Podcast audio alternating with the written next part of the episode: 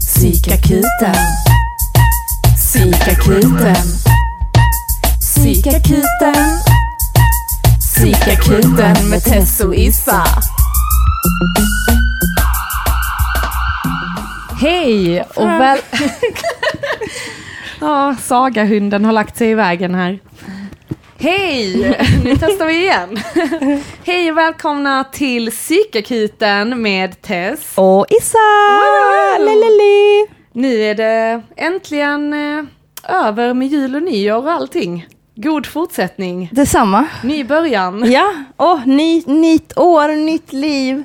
Ja, nej, jag ska bara. Eh, absolut inte. Eh, samma, samma liv, samma tid. Mm. Detta är ju faktiskt veckans första avsnitt på nya året. Mm, sant. Har mycket förändrats Tess?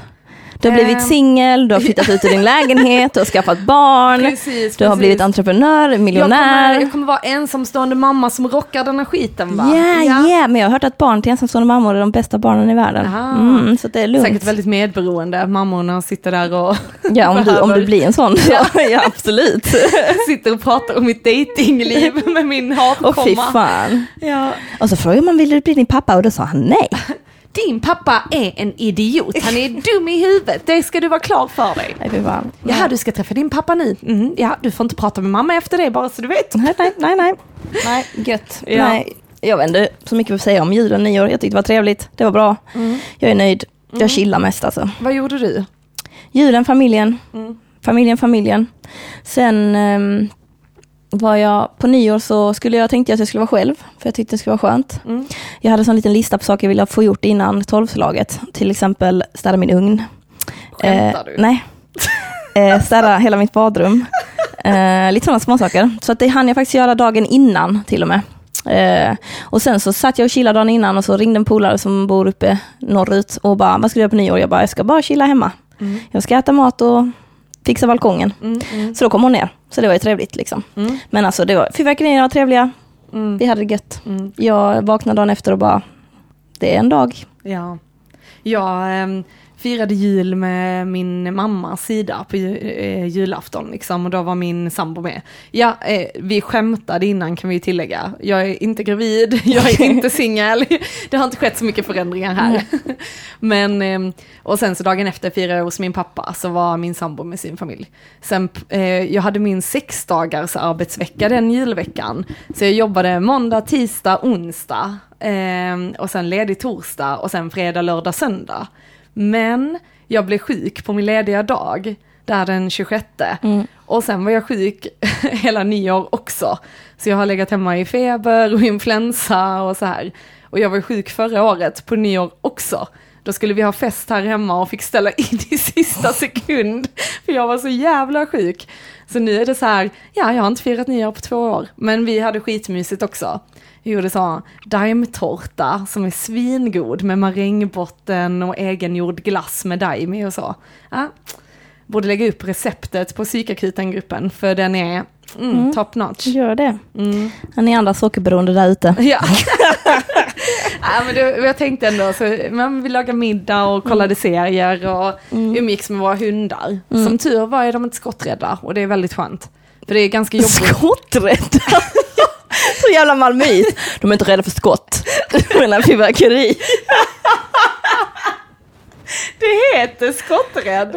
Heter det så? Ja. Okej. Eller jag tror det. Jag tänker att man är rädd för fyrverkerier. Bombrädd. Jag tycker det är så jävla kul. Mina hundar är inte skotträdda. Jag bor precis på gränsen till Rosengård. Men ja, nej vad skönt att de inte är rädda för det. Annars är det ju alltid det man ser på Facebook, massa folk som bara sluta skjuta, alla blir galna, hundarna mår dåligt. Mm. Nej men eh, alltså för jag, min eh, förra hund jag hade, när hon blev äldre så började hon bli rädd. Men då blev hon också rädd för Oscar. Eh, och sen så när hon blev ännu äldre, då blev hon ju döv liksom. Eller hon började höra lite sämre. Och då slutade hon vara rädd och det var skitskönt. För vi var tvungna att ge henne så lugnande från veterinären och sånt.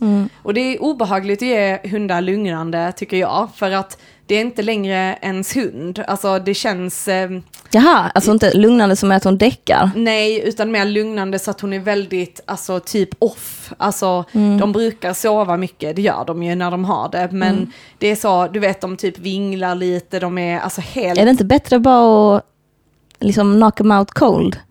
Istället söva för- ner dem. Ja, eller ge dem sovmedis, ett sovpiller så de däckar och sover igenom hela. Ja, än att de ska gå runt och bara...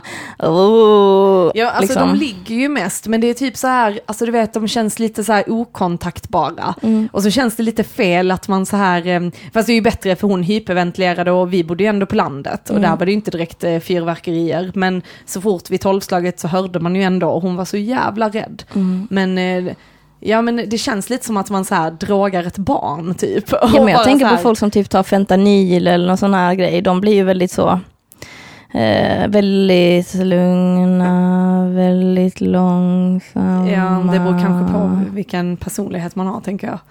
Eller jag träffade, ja man var ju i Marocko. Mm. Vadå träff- menar du att folk som tar fentan- fentanyl kan bli aktiva? Nej, nej men kanske att man inte påverkas så mycket av det. Jaha. Eller så.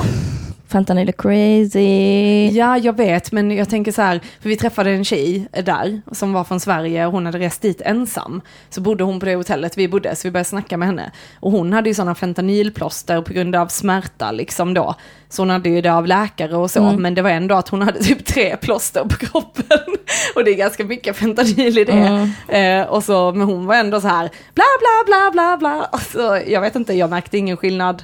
Sen vet jag inte hur hon var i vanliga fall heller. Nej, Nej. jag vet. Men man ska vara jävligt försiktig med sådana droger. Man ska nog inte ta dem. Nej. Vi rekommenderar inte att ta fentanyl. Var inte försiktiga, don't do it. Nej, Ja. och det är skitmycket överdoser i det nu. Som och, fan. ja, alltså Mm. det är helt sjukt. Skitmånga dör av det. Jag vet inte om det har blivit sån epidemi snarare än till och med, jag vet inte, heroin liksom. Ja, men jag lyssnade på en eh, Joe Rogan Ja. podcast och då snackade han med en kille som kunde mycket om det. Och han sa att problem, eller varför det är så mycket överdos i USA nu, Mm. är för att typ när folk tar ecstasy och sånt, så har de liksom kuttat in fentanyl för att liksom Va? som billigare och heroin är samma sak, att det är jättemycket, att man spärrar ut det för att Ja. det är så mycket billigare att göra. Ja. Så liksom, det är ju, det är ju rätt absurt egentligen att man är ute, man, någon ger en piller och så säger de detta är ecstasy och så tar du det i blind tro liksom. Ja. Men då snackar de om att det, till exempel vissa festivaler, jag vet i Portugal, där kan man gå med sina droger och så kan de testa dem och berätta, för då vet du liksom att vad det är i, de tar inte dem utan det är bara för din egen säkerhet.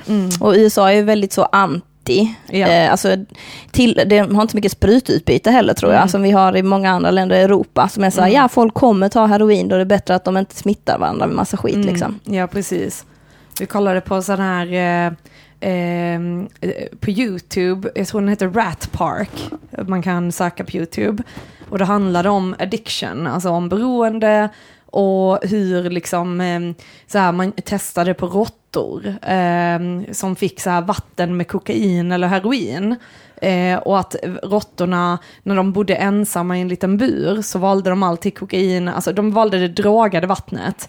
Men sen när de bodde i Rat Park, som var så här, andra råttkompisar, de hade leksaker i tunnlar, de kunde ha sex, de kunde alltså leva liksom ett happy rat life.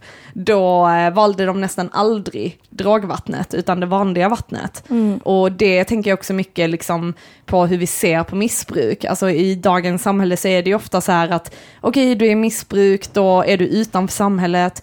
Och vi får liksom, vi har fängelsestraff på folk som liksom är kriminella för att försörja alltså, sitt supply till droger och hit och dit. Och att vi måste tänka mer förebyggande och vårdmässigt och hela den biten att ge liksom människor som är utsatta, för då tar de upp eh, ett exempel med människor, för detta är ju råttor, så kan man applicera denna teorin på människor. Och de tar upp Vietnamkriget som ett exempel, för där gav man soldaterna heroin när de var i Vietnam och krigade. Och då var man rädda, jag tror det var 20% av soldaterna. Var det något. inte metamfetamin för att de skulle hålla sig vakna? Ja men eh, här säger de heroin Okej, i denna. mm. Men alltså jag vet ju inte, jag har inte kollat upp källorna på Mm. denna videon. Men eh, ja, eh, ut efter att jag har jobbat med beroende så tycker jag också det är ganska logiskt liksom. För det är ju inte att alla som tar droger är beroende personer, det är vissa som är det. Mm. Men där menar de på att när soldaterna kom tillbaka till sina familjer så var det inte att de hade heroinmissbruk längre, men de hade ju missbruk när de var ensamma, sårbara, men när de kom tillbaka till, sin rat park, eller vad man ska säga, då försvann det. Så det var bara 5% av soldaterna som var kvar i missbruk, och då tänker jag liksom att sen krig ger väl också trauma och hit och dit och så blir det att du självmedicinerar. Mm. Så att, eh, men det är ändå intressant liksom hur vi, alltså för vi sätter ju folk bakom liksom lås och galler och så är det inte alls vårdande utan det är snarare man blir straffad för att man är sjuk. Mm. Och det tycker jag är lite fucked up egentligen. Ja men samhället är ju rätt eh, tokigt. Eh, Jag tror ju att det är på väg att förändras. Eller att det, ehm, att det är svårare att tysta de som talar sanningen Mm. nu för tiden. Mm. För att det är så lätt liksom att eh, sprida information. Mm. Men sen blir man också väldigt förvirrad för jag tycker det är så himla mycket sanningar överallt.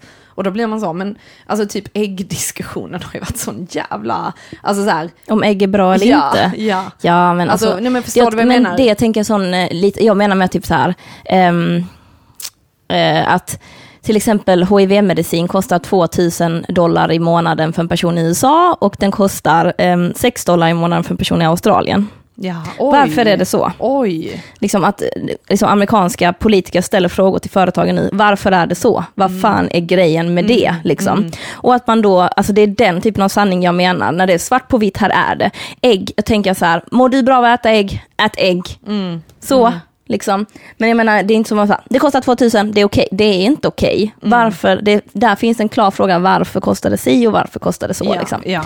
Så det är sådana sanningar jag snarare menar. Ja. Alltså mat, det är ju någonting som folk vill prata om hela tiden nu för tiden. Det är typ den diskussionen alla har. Mm. Ehm, så jag tänker att det, det skiter jag i. Mm. Det jag mår bra av mår jag bra av. Ja.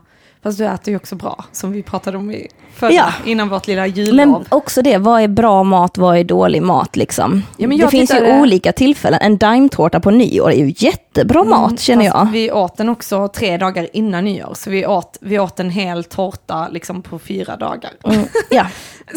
Men vad fan, Ja. då, den är fortfarande bra då. Mm. Jag tänker det är ju det här, eh, Men vi tittade på en dokumentär eh, som var så här, eh, vi har inte tv-kanaler, eller vi har sån här antennsladd som man kan ha tv, men tv-kanaler är väldigt brusiga. Så jag kollar aldrig tv, men så slår jag på tv så var det så här, TLC hade inte så brusigt. Så då började jag titta på det med min kille. Och så hade de så här, det var en kvinna då som vägde eh, 500 kilo, nej kan det vara 500, nej 300 kilo, 600, ib, vad heter det, ibs? pounds. pounds. Ja. Så 300 kilo vägde hon. Eh, och när hon gick liksom, alltså jag vet inte, alltså det var, hon kunde ju knappt gå och alltså hon fick liksom, hjärtat kunde knappt pumpa runt blodet i kroppen när hon liksom rörde sig bara lite och, och hon var ju så här, skulle ville operera sig och hon hade redan gjort en gastric bypass operation. Och sen så var läkaren sa, okej men om du ska kunna få en operation så måste du gå ner 25 kilo på en månad. Och det kommer du kunna göra om du äter 1200 kalorier om dagen. Och alltså hon var ju så här, ja men ni vet, så här väldigt tycka synd om sig själv och bara jag vill kunna äta, alla andra kan äta vad de vill. Och hennes syster bara ja fast alla andra väger inte 300 kilo liksom. Och hon har ju verkligen matberoende. Eh, och det är ju väldigt tydligt också att hon har gjort en magsäcksoperation och ändå inte lyckats, alltså, gå ner, alltså hon har fortsatt äta skräp. Och det är det jag menar att människor kanske inte tänker på, att de vill bara ha, ja men jag vill vara smal, men vill ni må bra? För det börjar jag känna nu i äldre dagar, att man, eh, äldre dagar, men, ja men nu när jag är old 30, girl, yeah. ja men så börjar jag ändå känna att nu vill jag, det handlar inte så mycket om hur jag ser ut, det handlar snarare om att jag vill liksom vara hälsosam. Och om vi, man då vet om att typ, ja men mjöl, socker, mejeriprodukter hit och dit, att det kanske inte är jättebra i stora mängder. Då kanske inte jag kan äta bullar till frukost med ost och marmelad varje morgon. Nej. Alltså typ så. Men egentligen så är jag uppväxt med det, så för mig har det liksom inte varit att man är onyttig. Medan du är uppväxt med att ni bakar typ grovt bröd med hampafrö. Det inte, har vi inte alls. inte alls. Alltså jag har växt upp med vitt bröd och mackor liksom. Ja. Jag har inte växt upp med så jätte-craziness. Det bara det när vi snackat om att man lagar maten själv och Ja. att man, Ja, och ja, Mm. vi hade liksom, ja man kunde, vi hade lördagsgodis. Mm. Alltså väldigt så Vi vanligt. hade mer godis varje dag liksom. Ja, Mm. det, nej, det hade inte vi.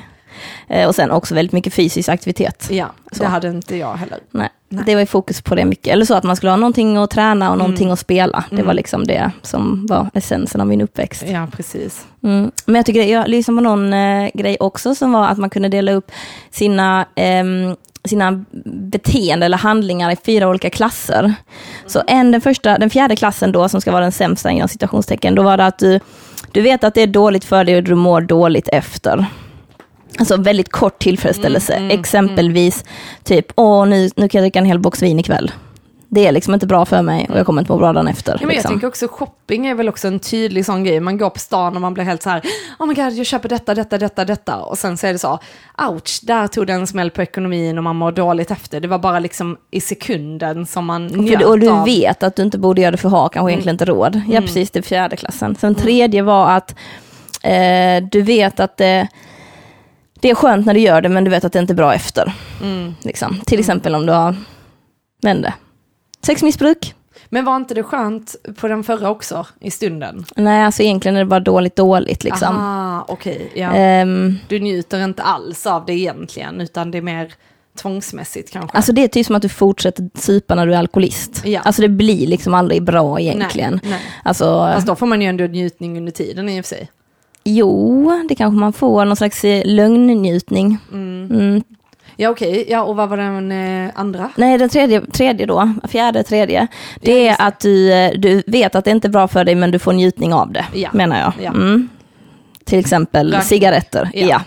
Sen den andra är, du tycker det är skitjobbigt att göra det men du vet att det är bra för dig. Ja, Så att- träning. Exempelvis ja. För alltså mig- ändra någon typ av rutin, träning. vad det nu än är. Ja. Följa din intuition är det för mig till exempel. Ja, okej. Fan ibland kan jag känna, jag vet inte vad jag heter det, men om jag gör detta så, Mm. liksom. Och sen den sista var att jag tycker att det är nice att göra det och jag mår bra av det. Mm. Och då menar de att, det tycker jag som är intressant, att andra klassen kan bli första klassen om du fortsätter med det. Så till exempel träning då. Ja. I början är det jobbigt. skitjobbigt men du Ja. mår bra efter. Sen Ja. efter ett tag så bara älskar du att göra det och du mår bra efter. Ja. Det är helt fantastiskt och att man hela tiden försöker nå. Så det tänker jag mycket på.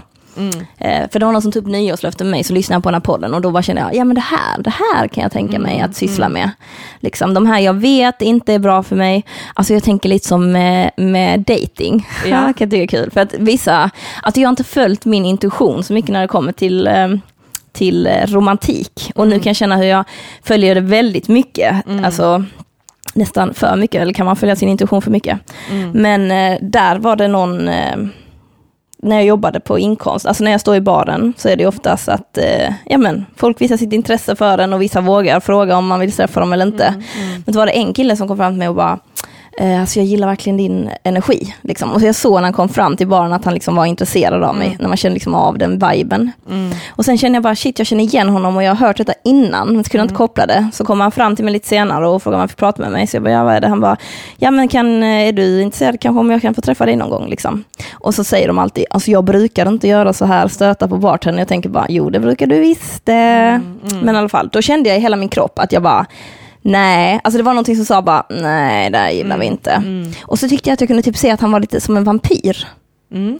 Eh, typ nästan så att jag bara, han, han vill äta upp mig. Mm. Ehm, och just den här kommentaren om energin, då tänker jag du vill suga ur mig min energi. Ja, och jag har ja, varit ja. ihop med de här männen innan, kan jag uppleva liksom. Så då så typ sa jag, nej jag har inte riktigt bestämt mig än, du får fortsätta festa så kanske du kan fråga mig igen om en timme. För jag tänkte jag, jag kan suga på karamellen och iaktta honom lite. Mm. Och varför gör jag ens det? Jag vet att det inte... Jag en känner ju- Jag fick en direkt. känsla direkt och jag borde bara följt den känslan. Mm. Men sen så typ av någon anledning så sa jag, men du kan hitta mig på internet här, detta är mitt efternamn. Så hittade Mm. mig och sen skrev vi till varandra hela dagen efter och då bara kände jag direkt när vi snackade att jag bara, mm, det här är inte bra. Jag kände bara, nah, liksom. Mm. Pratade väldigt mycket om hur jag såg ut, pratade väldigt mycket om, liksom, om sex och jag bara, jättekonstigt att en människa vill lära känna en och bara pratar om detta liksom. Och jag bara Vadå, kände vad så då repetitivt. sexuellt, liksom, till exempel? till exempel, ja, om jag var bra i sängen, Fråga han frågar mig det, om jag är bra i sängen, han frågar mig Det var ett skitkul eh, om hur mina bara, höf, höfter ser ut. jättedålig. Alltså jag svarade, jag svarade, ja, när jag är närvarande och känner mig trygg. och han bara, eh, djupt svar, jag bara, ja, ja men jag är en djup människa, vad ska jag Ja. säga? Nej men lite sådana grejer frågar mig. Eh, och så typ, ja men har du någonsin varit med någon som har varit så stor som du inte kunnat ha sex? Du vet jag bara varför ställer man mig de här frågorna? Och sen var det ju typ för att han hade någon tjej som han hade varit polyamorös med och hon gillade jättestora kuk- och kukar. Och jag bara varför? Du vet, jag är bara så jävla trött på de här människorna och de kommer ofta till mig, ofta mot mig kan jag känna. Speciellt när jag står i baren för då är man ju Vilka exponerad. menar du? Män som är vampyrer, jag kallar dem för vampyrer. Alltså energitjuvar, Ja, tänker du? predators. Ja. De är predators. De vill typ bara, de, de ser dig och bara Oga shaka, jag vill ligga, Oga shaka. Och så bara typ ställer frågan, hur är dina höfter? Bara vad i helvete är de här frågor? Liksom jag bara, jag vet inte, vi har pratat med dig många gånger om detta, längtar efter någon som vill bara är liksom är intresserad av ens inre rum, vem är du, liksom. Bara, mitt, min utsida är en bonus. Alltså lär känna min insida, det är där jag är magisk. Alltså vänta bara liksom. Men sen så sa frågan om jag, vi skulle ses liksom och då tänkte jag, men jo men jag får ju ändå ge den en chans. Tänkte jag kan ändå gå på någon dejt, liksom skitsamma. Men sen bara kände jag bara när jag såg på det, bara, nej jag ska inte träffa den här personen. Aldrig i livet.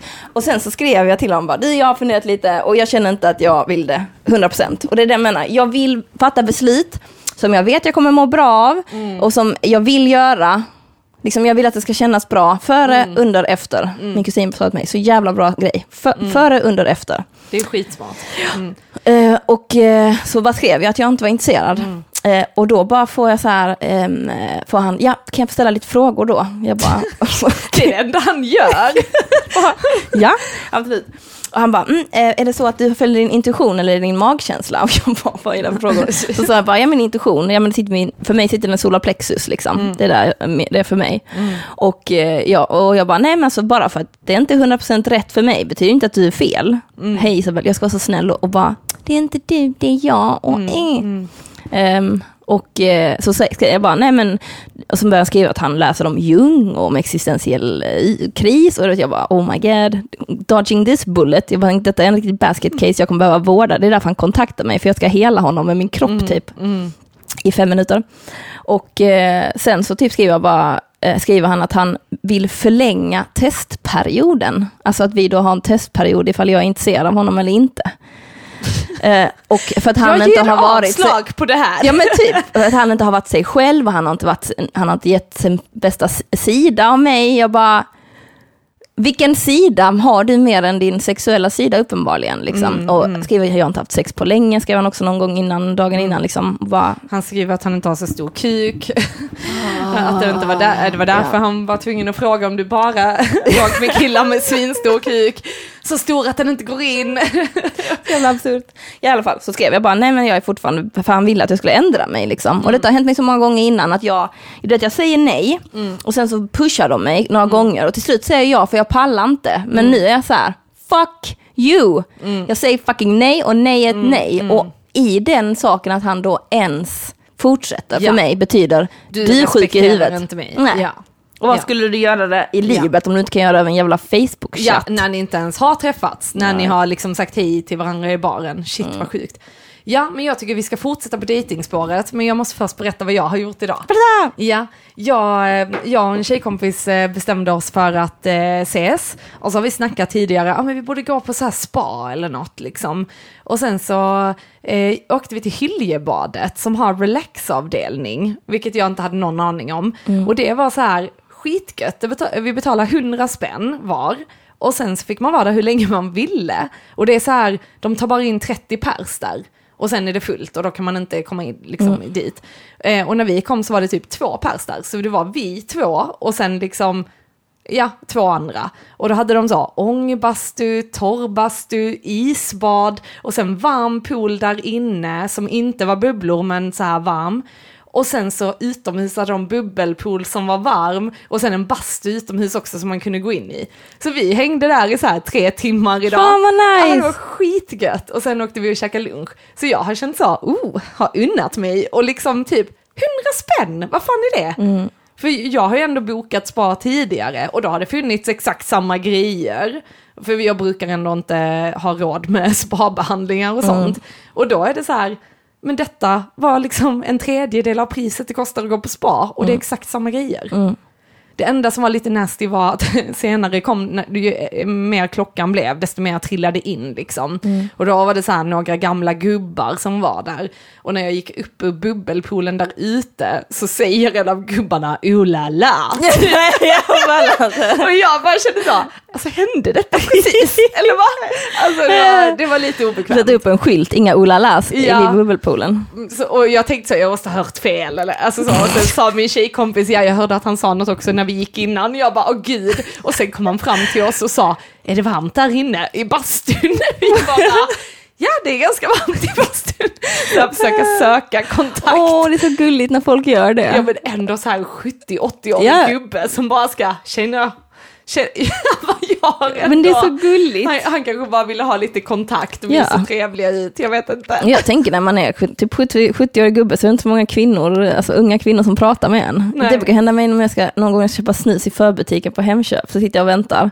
Så var det någon gubbe som bara, ja det är inte bra väder. Jag bara, nej, det har du helt rätt i, eller bra, allt är relativt. Liksom. Han bara, ja. Man måste ju ha rätt kläder. Jag bara, ja det måste man. Vi bara pratade så här, höll med varandra. Det enda vi, vi ska sitta där och prata om saker som vi håller med varandra om. Ja, vilket nummer har du då? Man bara, ja, 238, du, 239. Nej men då är vi ju precis bredvid varandra. Ja det är vi. Alltså så jävla kul. Så det är gulligt när folk pratar. Men det tänker jag så här, jag vet inte, Ola kommentaren var väl kanske lite så på gränsen. Det känns ju så. Ja, Mm. ja. Men det känns också, man, är inte, man är ju ändå där för att det ska vara lite spa-aktigt Mm. och liksom, ja men ingen ska liksom titta på en vill jag. Alltså Mm. jag vill bara vara där i min lilla bubbla. Och då blir det liksom när man går upp ur en pool då och någon lägger en sexuell kommentar, då blir man ju lite obekväm. Blir lite så. Jag tänker det är li- Samtidigt har jag en livet jävligt sexig baddräkt så jag känner lite så, jo, ja, tack så mycket. Men, eh, jag vet. Kanske inte riktigt vad han du ville säga, Nej. Ola la, kanske med armarna eller någonting. Precis. Och vi säger aldrig de man vill, Ola la. Nej. Man bara, helvete. Nej, det är Ja. skitkul. Nej. Ja, men dating då? Ja. Hur går det i ditt dating? Det går fantastiskt, jag har varit på så många. Nej, jag har inte varit på en enda dejt. Nej, det har jag faktiskt inte. Nej, jag är faktiskt väldigt nöjd. Jag känner typ att, ehm, eh, åh, det var någon som sa något så himla bra. Det var typ att jag, jag tänker ehm, vänta, alltså jag, jag tänker typ vänta på att träffa någon tills jag liksom, ehm, tills jag träffar någon som kan krossa mitt hjärta. Mm, mm, Som faktiskt har, har makten att göra det mot mig. mm, För det känner jag att jag inte träffar. Jag träffar bara folk som jag kan krossa. Mm. Alltså Och det jag, är rätt tråkigt längden. Ja, alltså jag känner typ så, alltså, för jag har ju haft tre relationer med den jag är nu liksom. Åh oh, gud, jag måste... Ja, Ja. jag träffade din, eh, din kille, eller din, inte din kille, ditt ex för eh, en vecka sedan. Är det sant? Ja. Vilket av dem? Ehm, han som du träffade på Gran Canaria. Jaha, Mm. oh my god. Han var jättestilig. Ja. Men okej i alla fall, jag vill inte ta mer om detta för vi tar det off, off mic. ja, ja, ja. Ja, men eh, nej. ehm, eh, och där kände jag liksom med den första, så kände jag så, honom? Nej. Och sen blev jag ihop med honom såklart. Och sen den andra då, Gran Canaria-killen, där kände jag också så, honom? Nej. Och sen blev jag ihop med honom. Och Arman är den första jag har känt liksom honom. Eh, hell yes! Men och trodde typ att det var omöjligt. Alltså att jag liksom kände shit, här jag har ingen chans. Och det, jag vet inte, och det var sjukt för när vi väl liksom hade så här, så, han hade sovit över hos mig och sånt, då var det så sjuk känsla för när han stod och klädde på sig så bara fick jag sån, han kommer bli min pojkvän. Alltså att man bara visste det. Det är en jättekonstig känsla liksom. Jag bara kände detta, lite den här intuitionsgrejen. Och sen var ju vår början på, vi dejtade ju ett år innan vi blev ihop ens. Och jag var jätteosäker under den perioden och så. Så att jag trodde ju typ aldrig att vi skulle bli ihop. Men ändå, ni vet första gången han hade sovit hos mig så bara visste jag det. Eller ja, sen tvivlar jag ju såklart på det. så det var inte Ja fast sådär. jag menar så här, då hade han ju ändå den här eh, möjligheten att, att krossa ditt hjärta. Och på något sätt är det typ det jag känner typ att det är det eller ingenting. Alltså jag vill typ, eh, jag vill vara, och jag vet inte riktigt om det är sättet man, man eh, hittar det är genom att gå på massa dejter som man hittar genom Tinder. Liksom. Nej, jag jag tror, tror för mig tror jag inte det. Nej. Också för att jag är så himla bra stämningsskapare. Ja. Så jag kan liksom jag kan bara få varje dejt att bli fantastisk, Ja. upplever jag. Liksom. Och att Fast tycker du inte det är kul? För jag var på en dejt eh, eh, innan jag träffade Arman. Mm. Och då var det så här, eh, det var en kille, han var liksom ganska så här, eh, ja, men han såg, eh, vad ska man säga, rik ut. Eller förstår du vad jag menar? Alltså, välvårdad. Ja men du vet så här, skjorta och klocka och alltså du vet så väldigt så här, mm, lite luxury liksom. Och jag kände så, samma sak som du, att jag har väldigt lätt för att prata. Om jag är nervös då pratar jag ju ännu mer än jag gör i vanliga fall. Och särskilt om jag då är på dejt med någon, då blir jag väldigt så bla bla bla, för det får ju absolut inte bli pinsam tystnad, för då blir jag jätteobekväm. Så då frågar jag ju tusen frågor och liksom har lätt till skratt och hela den biten. Och den dejten var ju, alltså jag tyckte ju att det var så här Jesus, detta var ju inte, alltså vi klickar ju inte alls. Och han var helt så här förälskad i mig. Och jag blev så här, men va? Vi har ju ingenting gemensamt. Alltså jag kände mig lite som så white trash liksom och riktigt så. Jag vet inte, han var ute efter att hitta en flickvän för typ alla hans kompisar hade börjat skaffa barn och så. Och jag var ju bara 23, 23 ja, 23 då liksom. Mm. Så jag var inte alls ute efter något, alltså på det, jag var mer så, oh dejta, kul, jag tyckte han var snygg liksom. Mm. Men eh, nej, herregud. Och jag tycker det är så sjukt att man kan ha så olika känslor. Alltså att jag kan känna att vi inte alls klickar, mm. men han kände att vi klickade svinbra. Då blir man ju lite så. Men du fick ju honom att tro att ni gjorde det. Ja, för jag för var jag oärlig. gör också så. Jag var oärlig. Exakt. Och för att ens reaktion på att det inte går bra är att man tänker, jag ska, jag ska, jag ska fixa den här stunden och den ska bli jävligt trevlig, liksom, tänker jag. Ja, att jag ja. sa, nu ska jag lägga i, för nu ska vi ändå sitta här. Mm. Men jag jobbar med en tjej, hon var så jävla tuff, hon bara så här, Nej, alltså jag kanske tar en kaffe, kanske inte ens dricker upp den, sen går jag efter en kvart om jag inte känner det. Och jag bara wow. Oj, Eller så ja, shit, kan ta en öl och sen Nej. inte dricka upp ölen och bara mm, tack för mig. Liksom. För att hon känner, hon vet direkt. Mm. Så här, hon kanske har chattat lite, hon tyckte det kändes okej, de gick på dejt och hon bara känner nej, jag gillar inte hans energi, vi klickar Mm. inte. Och då bara avbryter hon det så fort. Men, det då var- tänker jag promenad, för då kan man säga, ah, jag har ont i mitt ben, jag måste gå hem. Börja låtsas halta. Precis, ring mig 1553. Men jag tänker också på det, alltså, men det är också så konstigt hur ens, eh, jag vet inte, jag var någon gång eh, på um, en fest eh, och sen så eh, var det en kille där och jag bara kände så här, alltså jag vill ligga med honom nu. Alltså det var den känslan.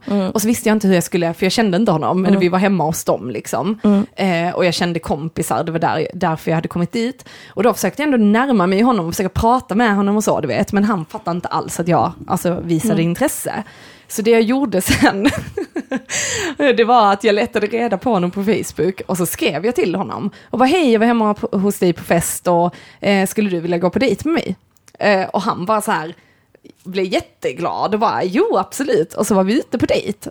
Så kände jag mig så, när jag träffade honom då andra gången, eh, eller då liksom på dejten, att det inte klickade riktigt. Jag kände så, nej. Och men han liksom verkade tycka om mig och så. Och så ville jag ändå ge det liksom en chans. Jag var ute med honom två gånger till tror jag det var. Men det var liksom, vi gjorde inget, alltså inte någon kyss, inte någon, alltså så. Men då slutade det med att när vi var ute sista gången så var vi på KB. Och han försökte, han gick in för kyssen liksom och jag vände bort. Och sen så skrev han till mig och bad om ursäkt, liksom så, äh, förlåt jag var lite brusad och liksom så, men man bara vet om att, ja, jag vet ju att du, det var ju för jag inte ville liksom. Men där tycker jag så, jag blir så jävla, alltså jag tycker synd om honom, för han har ingen aning, det är jag som bara så här vill gå på dejt, jag är intresserad av dig och ta liksom kontakt. Och sen så bara, nej, tyvärr. Alltså, ja, men det känns som att man har leadat them on, typ. Ja, Ja. verkligen. Men det är också, man måste ju få testa lite. Eller så. Mm. Fast jag, jag har aldrig varit på the receiving end av det. Att någon säger, Isabel träffa dig och sen så, jag tycker oftast det är gemytligt, typ. Mm. Äh, vi ska nog bara vara vänner. Och det betyder, vi kommer aldrig ses igen. Mm. Jag dejtade ju någon innan Arman, som vi det var ju med en KK-relation liksom. Men där var det ju också så att vi, alltså jag vet inte, jag var inte attraherad av honom och det var liksom, när vi kysste så liksom var det tänder inblandade, och- alltså du vet vi klickade inte, alltså så. Var det en vampyr? Ja, precis. Nej, men, och sen så, men så var det att jag umgicks liksom med hela det, alltså liksom gemensamma vänner och liksom var en del av det och så någonstans så var det så, jag hade levt celibat typ tre år och inte legat liksom. Och så blev det på grund av sjukdom och så. Och då blev det ändå att, oh, min singelperiod, jag lever, jag liksom började dejta lite. Och där var det också så, vi träffades ändå, ja men kanske en månad, två månader eh, och hade en KK-relation. Och vi bestämde ju väldigt snabbt att vi ska inte, alltså ingen relation liksom. Men sen börjar man ändå liksom, när man umgås med någon på det sättet så börjar jag ändå bli så här, jag vet inte, att man ändå mm, får känslor på något sätt, även om man vet att detta är ju inte känslor som jag egentligen vill. Alltså för jag visste ju om att jag inte ville vara ihop med honom, att vi inte klickade, att det inte, det var ingen kille som jag bara wow, denna. Utan det var lite som med exen, du vet, nej, och sen så fortsätter man och sen så blir det automatiskt en relation. Men det kan ju vara lätt, alltså det kan ju vara lätt att älska en människa, så kan jag känna. Det finns många människor jag älskar, men det är inte att jag är förälskad i dig och det är där jag tänker skillnaden är på om man kommer bli tillsammans eller inte. Jag kan fortsätta träffa dig, men vi kommer inte bli någonting, jag älskar dig, men jag är inte förälskad i dig. Som du säger, det här med att presentera någon som sin partner. Ho! det känns långt ifrån att jag skulle säga, det här är min Ja. partner. Mm. Jag tänker när man träffar någon man verkligen vill vara Mm. med så vill man ju visa upp den personen för hela världen, man är stolt Ja, liksom. ja, absolut. Men undrar vad det är, men är det för att man inte Fast vågar säga nej känt, då? alltså Eller min- varför fortsätter Nej du? men jag vet, alltså det, det blir typ att det blir, alltså vi utvecklar ju typ olika, alltså jag- läste typ om vi kramas utsöndras det ju massa, mm, nu vet jag inte vad det är. Feromoner. Ja men typ, Någonting. alltså hormoner och Mm. grejer, alltså så. Och om vi kysser så utsöndras det också, och om vi har sex så utsöndras det också. Att det blir liksom ett band. Och där, eh, där tänker jag liksom att det blir falska känslor egentligen, eller så kanske det är så kärlek växer fram, jag vet inte. Ja men om man är tvångsgift kanske. Ja, precis. precis. Men, men, eh, men egentligen är det liksom inte, men han, han blev ju, för när jag sen avslutade det, då blev han ju skitlack liksom. Och tyckte att jag hade utnyttjat honom och det, liksom vi två, och man bara sa, men du behandlade mig jättedåligt och du, du vill inte ha någonting. Och du, alltså, då, då blir man också så, men du, ta ansvar istället. Liksom. Mm. Låt inte mig känna mig som en riktigt dålig människa nu för att du har fattat beslut och betett dig på ett visst sätt och så. Man är ju t- alltid två, det får man inte glömma. men han var ju så raggade på andra när vi var ute och sånt. Och jag bara så här, han raggade ju till och med på dig. Jag kommer ihåg, kommer du inte ihåg att han skrev till dig på så här ehm, eh, Instagram eller Facebook och lite så här. Eh, vi, jag skulle hem på brunch hos dig. jag kommer Typ. inte ihåg vem detta är. Ehm, Du får inte säga namnet. nej. han jag träffade precis innan Naman. Ja just det, ja, ja, Han ja, skrev ja, ja, till ja, dig. ja. Och liksom så här, och sen var det även ehm, att han raggade på andra när vi var ute och sånt. Mm. Och när jag sa till honom liksom för att typ försvara mig själv till varför jag liksom lämnade och eh, eh, började träffa Arman istället liksom, för det var det han var sur över, för han Mm. kände Arman eller så. Då var det att ehm, han sa, så sa jag så, men alltså helt ärligt, du har betett dig så här och så här och så här. Alltså och vi har bestämt att det inte skulle vara något seriöst. Och då var han så, jag tror du har eh, hittat på det här i ditt eget huvud. När jag var den som var nykter när vi var ute och han var liksom full. Och man bara, jo det är nog jag som har hittat på detta. Orken alltså. Jag bara, bara acceptera, jag vill inte, okej? Ja. Hej då. Och, alltså jag, hade en, jag var på en Tinder-dejt i Oslo eh, med en kille. Jag, jag, jag vet, in, veckan innan tänkte jag, "Ah, jag har aldrig fått några blommor av någon jag har träffat. Liksom. Så skulle jag träffa den här snubben och vi hade chattat, det kändes bra liksom. Och så kommer han och sen så plockar han fram en ros ur sin jacka och jag bara, åh nej. Han är den första killen som gett mig en blomma. Jag blev jätteledsen. Jag bara, åh han. Okej, skitsamma. Han är säkert jättetrevlig. Så går vi och käkar och jag tror att han, han tror, jag tror att han var en sån kille som trodde att det, var, det är bra om man gör att så tjejen blir obekväm och säger taskiga saker till henne. Mm. Vi, vi satt liksom och käkade och han frågade om jag tränar, så jag jo jag tränar. Han bara, du, du tränar aldrig vader va? Och jag bara, va? va? Jag bara, eller jag brukar träna hela. Han bara, nej alltså du måste nog fokusera med vader. Jaha, måste jag det? Och så här ville hålla händerna över bordet, sånt jag Oj. bara, vad är det som händer första här? dejten? Mm. What the fuck? Och sen på något sätt då, hej Isabel, jag är skitdålig på att säga nej, så kom han hem till mig. Vi gjorde ingenting, utan han var bara där typ. Eh, jag vet inte, jag hade lite kul så jag klädde ut honom som en basketspelare, jag tyckte att det var roligt av någon anledning, så han fick ha på sig jättemycket av mina basketgear. Han har blivit basketspelare nu. Men sen i alla fall så skickade jag hem honom för att han ville sova över. Och sen så tänkte jag bara, nej jag vill aldrig träffa den här människan igen, han var ju jättedryg liksom. Ja, ja. Ehm, och sen så då när jag skrev, nej jag är inte intresserad, liksom, det kommer inte hända. Då började jag få så här serenad-snapchats, när han sjunger till mig. Så han spelar in sig själv när han sjunger så här på norska. Eh. Isabelle, var så snill och möt mig ikväll. Och jag bara okej, what the fuck. Och så bara kommer det och kommer det och, och jag svarar inte. Alltså säkert 15 olika videos när han sjunger olika låtar till mig. Och jag bara, vad i helvete händer? Jag tycker det är väldigt intressant, för att tjejer är ju väldigt medvetna om lite så här, ja men hur vi ska spela spelet, alltså överlag. Om en kille skriver så kanske man inte direkt, alltså, Jag är inte... nej jag vet, men, jag höll säga, jag är ju inte tjejer, men jag... men jag såg en rolig mem, så, eller inte mem kanske det är, men det var en sån här liten serie, eh, en sån, då var det så här, eh, en tecknad gubbe, en tjej, Eh, och så höll hon i mobiltelefon och så stod det en pratbubbla. Så stod det så, snälla smsa mig så jag kan ignorera det. eller ignorera dig liksom. Och det är så himla talande för att liksom, man vill att de ska höra av sig. När de väl hör av sig, då låter man det gå kanske tre, fyra timmar. För att gud vad jag är faktiskt busy i mitt life, så jag har inte tid att smsa tillbaka förrän fyra timmar. Medan killar tänker ju inte riktigt så, de är mer så, ja men lever sitt liv på riktigt kanske och inte svarar för att de är upptagna och sen svarar liksom när de har tid och sen kan de svara direkt så svarar de direkt. Men jag har väldigt svårt att se att en tjej skulle skicka sådana där sjungvideos 14 på raken utan att ha fått svar. Alltså, Det är helt sjukt. men har de ingen insikt alls i... Nej men jag tänker mer på så här, alltså jag tänker bara, förstår du hur jävla, eh, vilket jävla självförtroende man har? Jag vill ha det självförtroendet. Jaja. Som de snubbarna som går fram till så jävla många brudar, Mm. eller de människorna, det finns ju både snubbar och tjejer som gör det, och allt däremellan. Mm. Eh, som kommer fram och testar och då får den bli nekad, blir nekad och fortsätter. Det är helt, men jag tänker så när jag söker jobb. Mm. Jag kan bli nekad 17 gånger men en av, en av 21 kommer säga ja. Ja, ja. Precis som var som killen på dansgolvet som aldrig får till det. Alltså min pappa sa ju alltid det. Han tycker att jag outar honom för mycket i podden. men eh, här kommer till dig pappa. Nej men när jag var yngre så var det typ att han pratade just om eh, självförtroende och eh, självkänsla. Att det är viktigt det här med att ha kärlek till sig själv. Och då sa han det. För han var ju så här mobbad och tjock som liten. Och sen så började han väl träna lite och komma in i puberteten och gick ner i vikt och så. Men då sa han det. När han var ute på krogen så kunde han bli nekad liksom 50 gånger. Och han bara, men jag visste att jag var guldklimpen. Jag var guldklimpen ändå. och jag tänker så, shit. Guldklumpen kanske. Ja, Klimpen, Sorry, är hans sorry. nya smeknamn. Guldklimpen. Nej, men, och det, det tycker jag är så himla fint, för det visar ändå på liksom, ja, man ska älska sig själv, bara för någon ratar en så handlar det inte om att det är fel på dig.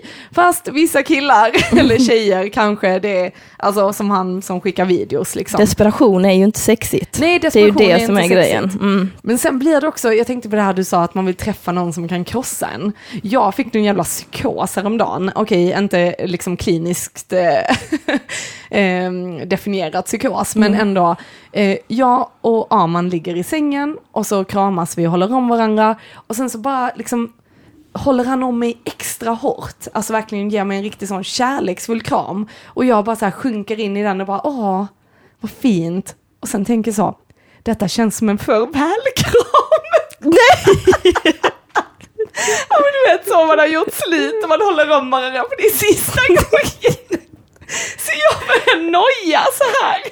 Så jag börjar tänka så, ja, alltså här sitter jag och tar för givet att vi ska vara ihop och ja men vi ska bilda familj i framtiden och vi ska vara med varandra och så tänker jag så, ja och han kanske inte vill det, jag vet inte. Jag kanske bara tar honom för givet nu. Så jag börjar så här tänka sjukt många destruktiva tankar i mitt huvud. Och sen så frågar jag honom så, alltså vill du vara ihop med mig? Och han bara, frågar du chans eller? Och jag bara, hehe, ja. och så väntade jag på svar, så var det helt tyst bara. Och jag bara, okej, nu, får inte panik Tess, får inte panik, det är lugnt, det är lugnt. Han bara trodde, ja, att du skojade, men ja, nej. Och så säger jag så, du, jag fick fortfarande inget svar efter så här tio minuter. Och han bara, på vad? Jag bara, på det där jag frågade. Han bara, jaha, menar du allvar? Jag trodde du skojade. Jag bara, ja, jag bara nojar lite nu så jag hade faktiskt behövt. Han bara, ja, jag vill vara ihop med dig. Och så blev jag så, okej tack, då kan jag sova nu. det är så, vi har varit ihop liksom sju år och ändå är det så här, detta var en farvälkram. Vad fan? Ja. Och det är ju verkligen så här rädsla för att, ja men även om man har varit ihop länge så kan jag ändå bli så här rädd att förlora det man har för att man är så sårbar liksom och är i en utsatt position. Sen också mänskligt att tvivla tänker jag. Ja, Att man är så, det känns helt naturligt. Ja. Liksom. Men det är väldigt kul att det, det är den, här, att- den här kramen han gav dig jättekärleksfull ledde till det. Liksom. ja, att man bara sa det kan jag inte lita på.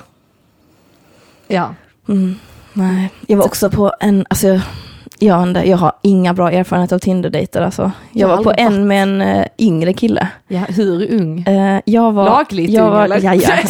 ja, ja, jag var 26, han var 19. Ja. Det slutar med att vi sitter och pratar om hans bästa tjejkompis som vi sen kommer fram till att han är kär i. Är? Ja, ja, så vi bara satt och snackade liksom och han bara börjar prata om den här tjejen och jag bara märker, alltså det är jättekonstigt, man är på dejt och så pratar man om en annan, om en annan person liksom. Så jag bara, ja ja, tänker jag, ja men han behöver prata om detta. Så jag som den äldre kvinnan då i rummet, jag bara, jag berättar mer om henne då. Alltså hon är så himla fantastisk och vi har varit bästa kompisar i typ tio år och tycker verkligen om henne skitmycket. Jag bara, ja, bara, har ni någonsin gjort med varandra? Nej, nej, det har vi inte och så. Eh, Men liksom ibland tänker på att jag vill. Jag bara, ja men fan vad nice, då tycker jag du ska göra det. Om du, om du är kär i henne, tycker jag att du ska vara med henne. Och, ehm, eh, och sen, eh, vi har suttit och pratat kanske tre timmar hemma hos mig liksom. Och han bara, vill du hångla nu? Jag bara, jag bara nej, jag känner ju inte riktigt att det är någonting som vi ska göra ihop liksom. Han bara, men alltså, varför har du ingen bh på dig då? Och jag bara, va? Jag var för att den här toppen är na- mer nice utan jag tycker det är skönt att inte ha det. Jag bara tänkte, han är verkligen 19. Han tror att efter vi har pratat om att han är kär i en annan kvinna så ska vi ett hångla, två, jag är villig att hångla för att jag inte har någon bh på mig. Jag bara, vad är det här för jävla konstig grej? Jag bara, tackar för mig, ha det så bra. Och sen så såg jag några månader senare att de har blivit tillsammans och de är fortfarande ihop. Ja, jättegulligt. Så det var ju en trevlig omvändning. Ja. Utan dig så hade han varit singel. och fortfarande lika naiv. Han kanske får lära sig ett och annat nu i en relation. Ja, men det menar jag, gå på de här dejterna och bara, ja, prata om det, det är som att jag blir en terapeut. Så här, ja, ja, men vad tycker du om att göra? Men jag tycker du borde satsa på det. Jag tror du klarar det jättebra. Vill du vara med en annan kvinna? Vi är på dejt. Ja, men vad? Det är då, alltså, ja. Ja. det slutar alltid med att jag sitter och vårdar, typ. Va, vad är det yngsta du har så här eh, huckat eller hånglat med eller så? Mm, Alltså jag tänker kanske nu när du har varit 20 liksom. när jag var 20. Mm, Ja, eller fan blir det? 20-årsåldern. Den yngsta jag har hookat har varit nio år yngre än mig. Och Hur gammal var du? Var det ett barn eller? Nej. Det var inte ett barn. Nej, men vadå? Det var, jättenyligen, alltså så, inom Ja, okej. det närmsta året. Ja. Mm. Ja, jag gjorde en dum grej när, när jag var yngre då. Jag tror jag var 22 eller något sånt. Mina Ja, ögon då, spärras var vi, upp. Då var vi på vår kompisars vingård i Ungern. Mm. Ehm, och var där i två veckor, jag och en tjejkompis och sen min brorsa och eh, hans kompisar och sen min, mina, min mamma och hennes sambo och sen eh, föräldrarna som äger vingården i huset och allt sånt. Och då var det, detta var när jag var liksom sjuk eh, men hade börjat bli bättre. Så jag var där i två veckor och så drack jag tre kvällar av dem. Och den ena kvällen när jag drack så blev jag så fruktansvärt full. Och då var det så här någon, eh, någon kille som raggade och sen så typ hånglade vi och det var skitdåligt. Och jag bara kände så, åh herregud, nej alltså, jag, jag, jag tänker inte liksom göra någonting för att det var liksom att jag skulle lära honom att kyssas till och med på den nivån. Och då får jag reda på att han är 16 och jag var 22. Alltså det var så här, åh. Fick reda på, inom citationstecken, Ja. anade, men tänkte inte gå på alltså, det. Och sen dagen efter, för vi jobbade, vi, tanken var att vi skulle vara där och hjälpa till, för det var en vinfestival i den eh, staden. Och då skulle vi hjälpa till att sälja deras vin, men sen fick vi aldrig några sådana tillstånd att jobba. Så vi gick bara runt och söp, eller så, de andra söp, jag kunde ju inte dricka. Och då, mer än då några kvällar. Och då var det att han visste ju att vårt mm, sånt stånd var där. Så då när jag kommer dit så är det en annan kille som bara, eh, du Therese, eh, här är en lapp till dig. Jag bara, va? Då har han skrivit sånt kärleksbrev. Där han bara, hi, very nice to meet you. Du vet riktigt så kass engelska. Och han bara, hope I will see you again, bla bla bla. Och jag skämdes så jävla mycket. Och just att man är där med också så här familj och alltså en 16-åring, vad det- alltså herregud. Men jag tänker att vi kommer upp i den här åldern nu när de yngre killarna tycker vi är lite spännande. Den här fantasin som många, eller jag upplever många så 20-åriga killar har, att de ligger med en kvinna som är typ 30 och hon är helt så sexuellt erfaren eh, och kan lära honom massa grejer. Och jag känner typ så, jag börjar komma in i den åldern nu. Ehm, Fast brukar inte folk tro att du är yngre? Alltså för, för mig så brukar det vara att folk tror att jag typ är 25-26. jo, alltså, vi har inte kommit riktigt upp i nej. den än. Nej. alltså jag tror, hade vi kanske haft barn så kanske det mer hade varit sån, oh, milf-grej liksom. Men jag tror vi är lite för unga. Jag tror när Mm. Ja, man men är kanske uppe... ser för unga ut. För jag Ja. tänker när man blir 30, alltså jag tänker när, om man var om man är en 20-årig kille så känns ju en 30-årig kvinna väldigt liksom Mm, mm. äldre också för att man hade, var väldigt ageist när man var yngre. Nu kan jag känna, alltså du kan vara 50, vi kan prata, du kan vara 15, vi kan prata. Alltså det, det spelar ju mindre och mindre roll, ålder på något Ja. sätt liksom. Men där tänker jag att man tyckte det var så stor skillnad mellan 20 och 30. Ja, ja, det är ju väldigt stor skillnad. Men alltså, jag, menar- har ju såna här killar i Malmö på såna här jävla Voi-cyklar som är 16-årsålder som kommer fram och frågar om min Snapchat och bara tjena tjena, jag bara eh, hej, vad pratar du med? Kan jag få en Snapchat eller? Jag bara eh, nej, jag tror att du borde åka hem till dina föräldrar. så jag vet inte, men det kanske är för att jag ser ut som att jag är 16 också. Mm, alltså jag var ju lite så här när jag var, jag går ju ut i parken med hundarna och då när jag hade gått upp ganska mycket i vikt ett tag så var det till och med, för det brukar alltid sitta så här gäng med svarta coola killar som typ röker weed liksom i parken. Och då någon gång när jag gick så här på morgonen helt trött liksom och så här inget smink, mjukisar och kände mig, ja men du vet lite som en Alltså ja, jag kände mig inte så fräsch liksom. Och då kommer en av de svarta dudesen fram och bara, ah, tjena läget, åh söta hundar, liksom en svart och en vit, ja ja, typ så här. Och jag bara, eh, okej, ja tack, ja jag måste gå vidare. Han bara, ah fan jag måste faktiskt dra till jobbet men annars hade jag, jag bara kände så, ja fast jag hade inte velat hänga med dig liksom. och då tänkte jag så, nej nu har jag gått upp så mycket i vikt så att de svarta killarna börjar ragga på mig. Det. Den förändringen märkte jag fast tvärtom när jag gick ner i vikt. Är det sant? Mm, det var den första gången som jag upplevde att vita killar var intresserade av mig. Ja, när man går ner i vikt ja. Ja. Mm. Shit, det var helt sjukt. Jag var i Oslo. Jag bara, varför pratar du med mig? Tänkte jag. Vad fan gör du det för? Ja. Sen bara, ah, okej. Jag märkte, för typ jag hängde ju med så här några killkompisar och då var det så här, ingen hade så här raggat mig. Och sen gick jag ner fem kilo. Alltså det är ändå inte mycket, men det var mycket för att jag är ganska kort och alltså, så jag blev ändå smal. Och då började de ju så, oh damn Tess, liksom, alltså gud, ja man har ju inte bangat i typ och la la la och började snacka på det sättet. Och då kände jag så, Alltså era jävla rövhål, det handlar om fem kilo här, jag är fortfarande samma person. Och ni hade inte ens tittat på mig för att jag vägde fem kilo mer. Alltså det är Men Sverige galet. är ju fattest country nummer ett. Jag är ju själv det. Alltså jag Ja, kan ju själv vara väldigt så, eller så. Alltså, jag, alltså när jag är i andra länder där det är mer, alltså mer riktigt obese folk, jag kan inte inte titta för det är så ovanligt, man ser ju typ inte det i Sverige. Alltså folk som liksom vaggar fram, det är väldigt ovanligt att se här liksom. Men i många andra länder så är det liksom, USA speciellt, Ja. så är det ju inte så himla ovanligt. Och Nej, där är det ju så att man är, det är väldigt, alltså vår standard av smalhet här, det är väldigt smalt för att vara smal. Mm. Men i andra länder så är det rätt så lätt att vara smal. Du ska bara inte vara jättetjock. Det jag liksom, tänker så, men tänk när typ våra föräldrar var yngre. Alltså min mamma, jag tror hon vägde 48 kilo. Mm. Och liksom, alltså så här, jag kommer ihåg, hon hade så här, men hennes bröllopsklänning och alltså ni vet sådana Mm. grejer. Alltså de var skitsmal midja, jättesmala. Och när min mormor och de var unga, alltså då var ju alla smala för man åt ju inte lika mycket kolhydrater och socker, alltså som man gör idag. Mm. Så att då var det liksom ändå så här 50-talet, 60-talet, 70-talet, då var det ju ändå väldigt slim liksom. Det fanns ju inte fetma på det sättet som det finns idag. Nu är det ändå så här, ja men man propagerar för att det ska vara hälsosamt och hit och dit, men det är sa- samtidigt så här, det ska inte vara någon body shaming. Och jag tror att när man ser väldigt tjocka människor så blir det att man tänker ohälsa, för det är det jag tänker i alla fall. Det är inte att jag tänker du är ful för du är tjock, utan jag tänker bara oj, det där ser inte hälsosamt ut, du kanske inte mår så bra.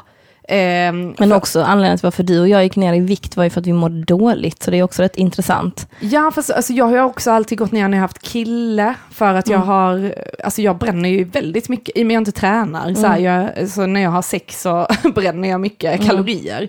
Så när, varje gång jag har skaffat pojkvän, men första gången jag började gå ner, då var det ju för jag var i en väldigt destruktiv Ja, men det- relation. mm. Men det intressanta var ju första relationen jag var i, där gick jag ju upp liksom, Mm. och vägde väldigt mycket, alltså så här 12 kilo mer än jag gör idag. Och där mådde jag inte heller bra. Mm. Alltså, så det är så, men ja, mat är kopplat till definitivt mitt mående. Mm. Och sen så blir det ju lätt att man, jag menar är man väldigt aktiv och så, och sen så äter onyttigt, och du slutar vara aktiv och fortsätter äta exakt som du har gjort, ja då blir det ju de här eh, sambokilorna som man snackar om ofta om du är i en relation liksom. Så att, mm, nej men, mm, Men det är också märkt mycket, eller så kan jag känna att när jag tränade som mest och jag såg ut som en jävla Hulk, då upplevde jag liksom att det inte, alltså att eh, de jag var intresserad av inte vågade sig fram till mig. Och om jag pratade med dem så var det nästan som att de gick ifrån mig. Mm. Liksom, och då kunde jag känna att det var liksom någon slags omvänd, eh, omvänd rasism, höll jag på säga, men omvänd fatism. Att man liksom, och jag fattar det. Jag kan också bli intimidated av någon som är jättevältränad. Mm. För på något sätt så tror man då att du också ska tro att, jag, att du vill att jag ska vara det också. Mm. Men det är liksom inte, det är inte givet taget. Men jag tror också om du ser någon, för det kan ju vara så att om man ser väldigt bra ut, att folk tänker lite så som jag tänkte med min kille. Jag har ingen chans. Alltså jag tänkte ju verkligen det. Jag tänkte så, han dejtar supermodeller så han kommer inte ens titta på mig. Och sen var det att han låg med en tjej som jag liksom kände, som jag tyckte, ja men, jaha. Okej, här var det inga modeller inte. Då kan jag nog lägga in en start. Men jag hade nog inte vågat göra det om han inte hade legat med henne. Ja, men sen, jag tänker också you settle for what you are. Liksom. Ja. Och eh, jag känner typ att jag inte, alltså, jag vet, jag tycker det är väldigt svårt med det här liksom. Jag, kan också tänka att jag har lurats i det faktum att man på något sätt måste alltid dejta eller alltid ha en KK eller alltid liksom hålla på med den delen av livet. Det känns väldigt inpräntat. Det är något som jag verkligen försöker träna bort. Att det är inte så jävla viktigt. Och du leddes ju in i någon slags celibattid i ditt liv för att du var sjuk. Ja. Liksom, jag känner inte... Jag vet inte, jag tycker oftast att det blir em, en beroenderelation. Och att de flesta människorna är ute efter beroenderelationer. Um, Medan jag är ute efter typ tvärtom. En väldigt fri, frigörande relation. Och jag tänker att mm, när man väl träffar någon som man diggar så tror jag att jag kommer kasta ut alla mina tankar ur- fönstret för att jag kommer gilla den här personen. Ehm, så jag tycker det är så spännande. Men sen, alltså, det går så mycket tid man skulle lägga på det liksom. På en relation. Nej, men, nej, på att hitta, alltså att vara sökande. Alltså folk som jag känner är aktivt sökande. sökande, det är ju, verkar ju skitjobbigt. Alltså jag tror om man söker efter det, då tror jag det kommer kanske något tillfälligt. Men det kommer kanske inte det här äh, bestående. Förstår du vad jag menar? Mm. Ja men det är det jag menar med det tillfälliga. Jag upplever att jag kan inte hantera det tillfälliga, för för mig blir det tillfälligt, för den andra så blir det Mm. inte det. Också för det, men, eller jag är ju mycket mer, när du beskriver kille och tjej så identifierar jag mig med killdelen Ja, alla ja, gånger. ja. Och där tror jag också det blir att det är en väldigt ovan sak när jag liksom om jag träffar män så blir de försatta i den här kvinnopositionen. För att jag är så här, ja men alltså jag hör av mig när jag kan. Liksom, och, liksom, och det tror jag är väldigt ovant. Mm. Ja. Och då blir det typ som att det blir så jävla intressant och jag bara känner hur jag kvävs. Mm. Och att de vill ha min energi. Eller att de så, men jag kan tänka mig att de män jag träffar är så här, varför har hon inte svarat? Varför svarar hon mig inte? Jag vet att hon är upptagen. Ja men hon sa ju att hon är upptagen så hon svarar inte. Alltså ibland svarar jag inte för att jag faktiskt är upptagen. Och sen ibland, alltså jag bryr mig inte, jag svarar när jag svarar. Men så känns det typ som att eh, tjejer eh, kanske överlag är vana vid att ta den positionen att eh, det, det är de som jagar killen liksom. Att det är de som väntar på att killen ska höra av sig, att det är de som, men killar är inte vana vid det, så när de träffar dig som är den här andra delen av det hela, då vet inte de hur de ska hantera det. Och då blir de bara så här, alltså för, för vissa liksom det verkar ju som att de inte heller kan hålla sig i styr. Det är inte att de kan spela play it cool, utan de bara så här kväver dig. De, de, de kan inte hindra sig själva, för de är inte vana vid att tjejer är som du är. Alltså så. Och jag längtar liksom att få vara en tjej.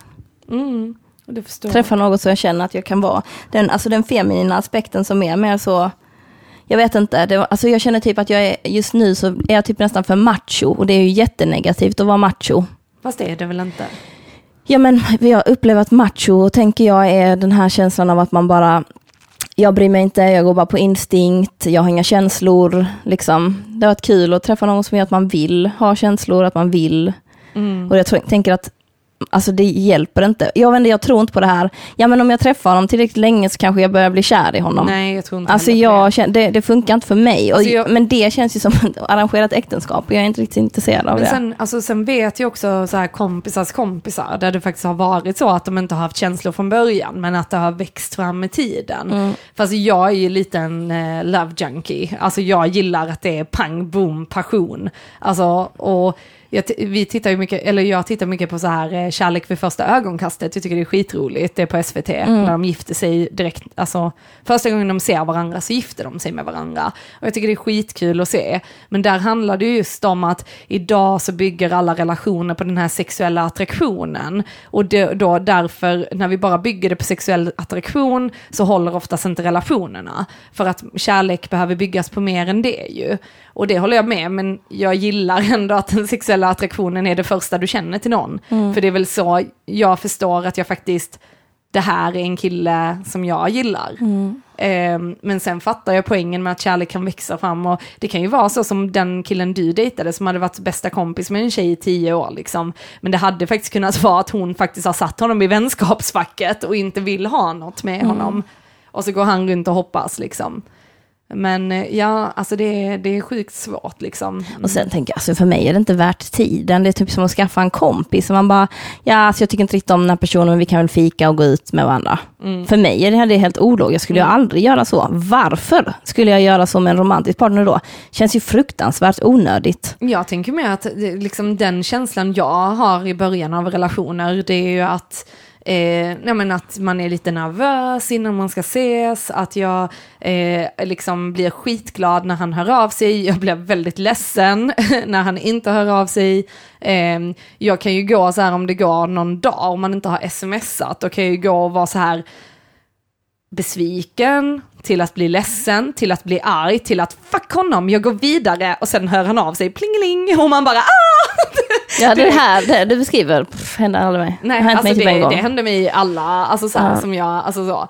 Jag tror ju han så här, avslutar min relation i tanken med Arman typ tio gånger. Mm. och sen så bara, oj, nej. Men ja, men vet.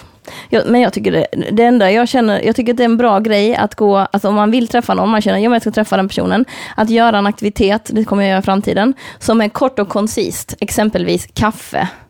Inte middag, för att Mm. Nej. middag är så himla, det är flera timmar. Ska sit, fortsätta sitta där liksom? Alltså, jag, jag vet inte, jag tänker kaffe stelt, så tänker jag. Sen tycker jag det ändå är, för kaffe tänker jag vänskap. Eh, Mm. Om jag vill träffa någon på vänskaplig basis så hade jag tagit en kaffe. Men när jag har dejtat så har det mer varit, ska vi gå ut och ta en öl? Eh, och sen dricker jag ju alltid alkoholfri öl, men, och Mm. då blir dejterna lite obekväma, för de bara va? Men sen så har jag ändå uppfattat det som att de ändå har tyckt att det har varit positivt, alltså så. Mm. Men ehm, Ja, jag vet, just att vara i barmiljö tycker jag är softare än att vara på kafémiljö. Mm, jag tänker också, eller på något sätt funderar jag också på om man ska kunna någonting helt annat ihop. Jag menar Alltså- en aktivitet. Ja, Ska vi åka och klättra? ja, Ja. att man gör något sånt. Eller Ja. att man visar varandra sina intressen. Och det tror jag, alltså det tror jag också är bra liksom, men eh, det är ju inte alls jag, jag skulle aldrig göra så. Nej, Nej. Men den känner jag så, Tinder Men absolut inte. shuffleboard hade jag nog tyckt var roligt att göra typ. Men, mm. Ja, jo men det, är- alltså, det är väl alltid bra att göra någonting om man då inte vill prata så mycket och så låta det växa fram. Men alltså, orken. Orken att lägga ner tid på det. Jag känner att jag kan inte prioritera de jag vill i mitt liv. Ska jag få in en till då liksom? Mm. Kommer bara bli att jag försvinner från jordens yta om jag ska träffa någon jag tycker om. Mm. Det är intressant hur folk så här isolerar sig när Mm. de träffar någon. Jag trodde att det bara var en grej som hände typ i ens första relation när man var liksom ung. Mm. Eh, men uppenbarligen så är det inte det. Nej men de, de flesta, alltså de flesta jag har fler- singlarna, alltså flesta singlarna har mycket större socialt umgänge än par. Par har ju typ bara varandra oftast. Nej, nej, så tycker inte jag. Det jag, är rent, eh, rent vetenskapligt så är det så. Jaha. Mm. För jag tänker så här nu att jag har eh, några stycken i min alltså, nära umgängeskrets som precis har blivit ihop eller liksom blivit ihop för ett tag sedan. Och de isolerar sig bara med sina partners. Medan till exempel när jag tänker på hur det har varit, alltså i min första relation, då isolerar jag mig väldigt mycket. För då var det så, första pojkvännen, första, alltså så. Men sen dess har jag inte gjort det alls på det sättet.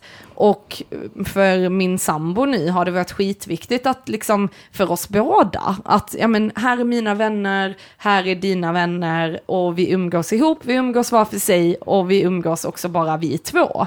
Eh, att det liksom en viktig del av ens liv liksom. Men de här, mina kompisar nu, de isolerar sig bara med sin partner. Men de men, det är så, vissa människor är, eh, är ju ute efter en sådan relation. Liksom. Jag, jag upplever att Men där majoriteten man är helt känner... uppslukade av varandra och sen så liksom jag vet, alltså, för mig är det viktigt ändå att min partner är en del av mitt andra liv. Mm. Eller förstår du vad jag menar? Jag fattar vad du menar. Och jag hade nog haft svårt om mina vänner inte tyckte om min partner. Fast du kan väl exempel. hålla med om att du antagligen hade haft större umgänge om du inte varit ihop med Arman? Eh, ja, fast det blir väl också... Ja, alltså kanske, för samtidigt är det ändå så, jag har mina nära vänner som är de jag umgås med, jag tycker inte om ytliga relationer. Men jag hade nog, alltså när jag var singel så umgicks jag ju med jättemånga människor. Eh, och det var ju väldigt ytligt. Alltså vi, vi umgås ju inte idag. För att det är, nu är vi singlar och vi festar. Mm. Men när vi inte är singlar och inte festar, då har vi inget att prata om. Mm. Så att där är det också så, ja umgängeskrets, men vilket utbyte får man av det? Men jag har ju haft dig kvar hela tiden till exempel och mina andra nära, liksom så här. Men sen börjar folk skaffa barn och sånt nu också. Och det gör det också lite svårare att kanske få till träffar och alltså så. För folk har sina egna liv liksom. Jag, tycker, jag tycker ändå att ni två speciellt liksom har fest och så är det folk på festen som har barn. Som liksom, och ni får till en fest i halvåret där ni alla ses. Ja, Alltså jag tänker att det räcker ju mer än nog. ja, Jag förstår inte varför man ska ses en gång i veckan. nej. Jag förstår inte varför man ska... Att, ah, jag förstår inte. Jag förstår inte socialt umgänge. Jag tycker, det, jag tycker det är svårt att det inte blir en beroenderelation. Det är det. Jag är ute efter någon som kan krossa mitt hjärta som inte är en beroenderelation. Det har varit Mm. jättekul. Eh, och när det händer, händer det. Och tills Mm. dess så chillar jag stenhårt. Fast frågan är om du hade vågat ge dig in i det om, i och med du inte har varit med om det. Typ. Jag har, ju, jag har ja, varit med om det en gång. Ja, Ja. I första relation var jag ju jättekär och ville vara med honom hela tiden. Men hade du och så. vågat bli så kär igen? Ja, och kunna jag, bli så jag krossad? vill, jag vill. Ja. Oh my god vad jag vill uppleva det igen. Ja. Alltså ja, jag lärde mig skitmycket och jag ångrar absolut inte att jag var i den relationen. Och jag är så jävla sugen på att känna så igen. Det hade varit jättekul och jag, jag kan gå igenom det en gång till om det skulle behöva ske, bara för att få uppleva det igen. Mm. Alltså det är ju den här, det är ju en skräckblandad förtjusning att vara är så sårbar, men det är ju helt fantastiskt. Alltså. Men vet du varför jag tänker på det, om du hade vågat det? Eller vad Varför? min tanke är? Mm. Det är för att du inte har varit det igen. Och att jag tänker att det inte handlar om att du inte har träffat någon som har tagit fram det, utan jag tänker att du har blockerat dig från att känna så djupt. Ja, det med, men Förstår du? också att jag inte har varit så kär. Ja, men för att du inte, kanske inte har tillåtit dig. Nej. nej, Ja, det skulle jag säga, säga ett nej på. Ja, okej. Nej. Mm. Jag känner att jag inte har velat öppna mig för den personen. För att jag har inte känt att det har varit värt det. För vi kommer inte vara tillsammans en längre period i mitt undermedvetna. Mm. Liksom. Inte att jag har varit jag har inte varit liksom så, jag har inte varit, du kan krossa mig. Om någon av mina partners, förra partners innan då den här första killen, hade gjort slut med mig, hade det varit okej. Ja, men då kanske du har valt partners också som du vet om att du inte... Ja, ja, men jag, har- jag, jag, det var en kille innan jag lämnade Oslo som jag sa till, vi träffades någon gång och jag liksom alltid spanade på honom, alltid tyckte han var jättevacker och skitkul. Och så skulle jag flytta och då sa jag till honom, jag är jätteledsen, vi kan inte ses mer för jag kommer bli kär i dig och jag kan inte bli kär just nu. Liksom. Det passar inte i mitt liv. Mm. Så då sket jag i det. Jag tänker lite så också att det kanske aldrig passar i ens liv egentligen. Ja, fast jag, jag mådde så dåligt då, så jag, jag tror att mitt undermedvetna sa, jag vill inte blöda på den här människan. Ja, jag fattar. Jag var ja. absolut inte redo för det. Liksom. Ehm, ja, så att, eh, nej. Men vem vet? Time will tell. Ja. Mm, kul. Mm. Vi avslutar där eller? ja, det tycker jag. Har Mm. du något eh, roligt som händer framöver som du... Nej, Nej, jag, har massa roligt som händer men inget som jag tänker berätta för människor. Nej, jag tänker att eh, våra lyssnare jättegärna får skicka in eh, frågor till oss med problem. Ehm, om man har ett problem så får man jättegärna skicka in antingen på vår Facebookgrupp, Psykakuten med Tess och Issa, eller eh, på våra Instagram. Jag heter art by bjork och du heter... Boom Bellan. Mm, Ni får jättegärna också om ni har varit på någon skojig dejt som ni vill dela med er Ja. av, får ni jättegärna skicka in dem. så här, vad är den sjukaste dejten ni har varit på? Yes. För de bästa är aldrig kul att höra. Nej. Så skicka inte in dem. Kom inte här och skryt. Alltså den, den sjukaste dejten jag har hört om, det måste vara din eh, han 70-åriga gubbdejten. jag tycker den är så jävla Ja, rolig. Men ja. den har vi ju pratat om i Ja, tidigare avsnitt. ja. Men eh, mm, ja, det är kul. Nej, och jag, jag kommer faktiskt ha utställning eh, i Köpenhamn på Art Nordic. Det är Nordens största konstmässa. Så eh, 27 till 29 mars. Så jag kommer göra reklam för det flera gånger. Men eh, ta en tur till Köpenhamn och titta på min konst då. Gör det! Yes, Ja. tack för idag. Gott nytt år och god fortsättning! Tjingeling!